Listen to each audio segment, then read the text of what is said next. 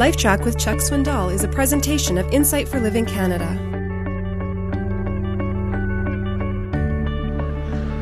One guy said this about life: don't be bashful, bite into it. Pick it up with your fingers and let the juice that may run down your chin. Life is ready and ripe now, whenever you are. You don't need a knife or a fork or a spoon or a napkin or a tablecloth, for there's no core or stem or rind or pit or seed or skin to throw away. Bite in.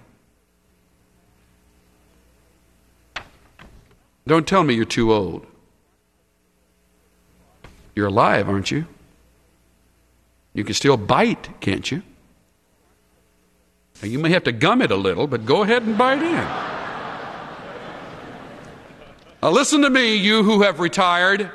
You're the ones who are to model for us what it means to fully follow the Lord. And don't give us this stuff that you used to do that, but now you're tired. How much energy does it take to fully follow the Lord? This is what I think it's saying. Follow the Lord fully, not half-heartedly. Just as you view life as a challenge and not a threat, commit yourself fully to the Lord, not half-heartedly. Do it. I dare you. Determine that from this day until your grave, you're going to fully follow the Lord your God. I remember the true story of a couple that had been to a Bible conference for a week. The theme of the conference was spread all over a big placard that was held above the speaker of the week. Looking unto Jesus. And his continued emphasis through the week was, no matter what, keep your eyes on Christ. Focus fully on Him. Don't let your circumstances get you derailed.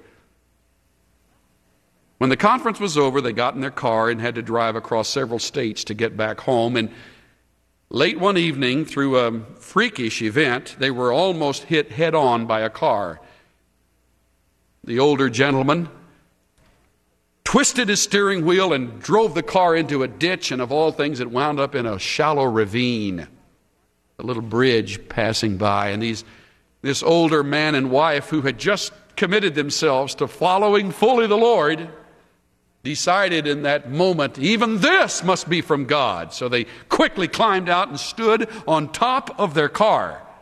This happened, and they put their arms around each other, and they began to sing, "Praise God from whom all blessing." And now there are people that have gathered on the bridge up there, and I think it was the wife of the two said, the policeman was there and he had his hat over his heart. He was standing there like this.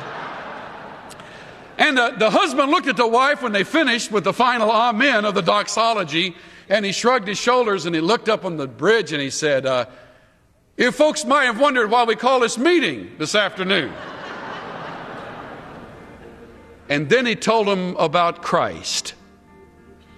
Right there, standing on the top of the car in the middle of this little shallow ravine,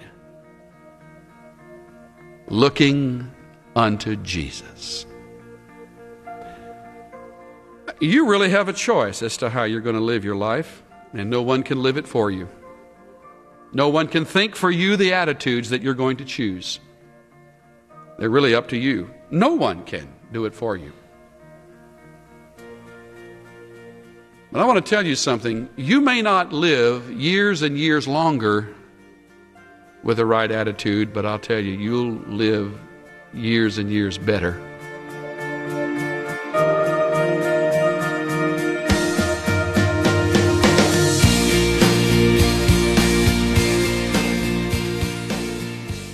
None of us can avoid aging. There's no fountain of youth. But it is possible for life's greatest achievements to take place in old age. If you're getting on in years, your opportunity to make an impact has never been greater. The secret to remaining vital and involved is your attitude. This is Steve Johnson of Insight for Living Canada. Listen to more of Chuck Swindoll's LifeTrack messages at lifetrack.ca. LifeTrack, where life and truth meet.